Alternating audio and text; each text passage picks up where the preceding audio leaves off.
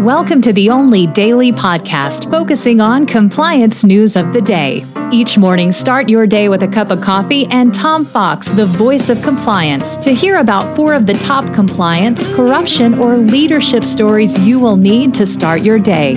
The Daily Compliance News is a production of the Compliance Podcast Network. First, a word from our sponsor, Ethico. In the intricate world of ethics and compliance, each second is precious, and slow case closures are more than just delays, they're missed opportunities. Enter Ethico. Our solution revolutionizes case management, cutting case closure times in half and turning every challenge into a chance for improvement. Imagine a workspace where efficiency and compliance coexist harmoniously. Don't just dream of faster resolutions, make it your reality.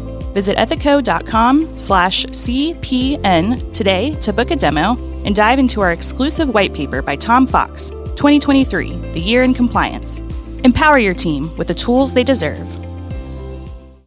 The Daily Compliance News for January 24, 2024, the Fraud at the Top edition.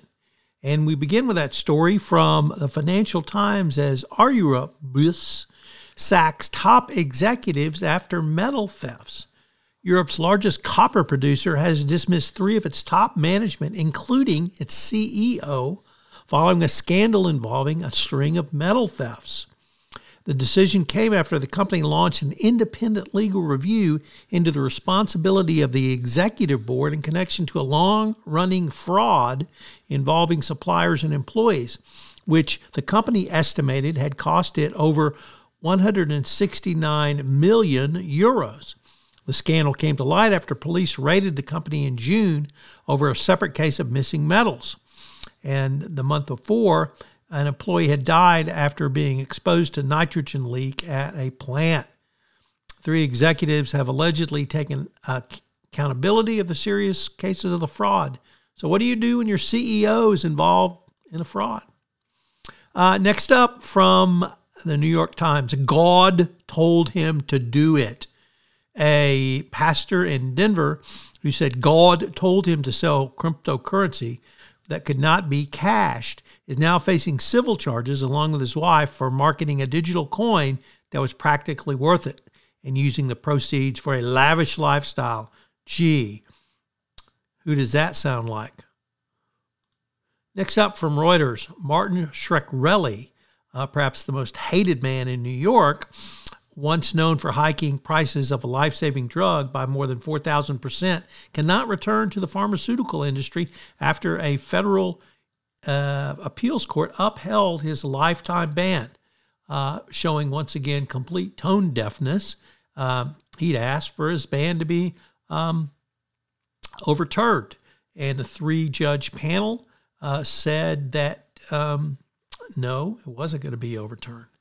And what's interesting is thereafter, the New York Attorney General announced that um, the this case was a newfound precedent that uh, fit another case she brought against who? Donald Trump. And our final story comes to us from the South China Morning Post, which reports that China has cracked down on the biggest corruption scandal in the statistical sphere, uh, i.e., fake data. So um, you wonder what Trump would make of a crackdown on fake data um, going forward. But the Chinese continue to push their corruption crackdown. The opening, the Compliance Podcast Network has a new sponsor, and that sponsor is Ethico. Ethico provides compliance champions like yourself with a ethics and compliance optimization system to turn goals and guidelines into real ROI for your compliance program. To learn more, go to ethico.com slash CPM. We're going to link to that in the show notes as well. The Daily Compliance News is a production of the Compliance Podcast Network and a proud member of C Suite Radio. Thanks so much for listening. I hope you'll join me again tomorrow.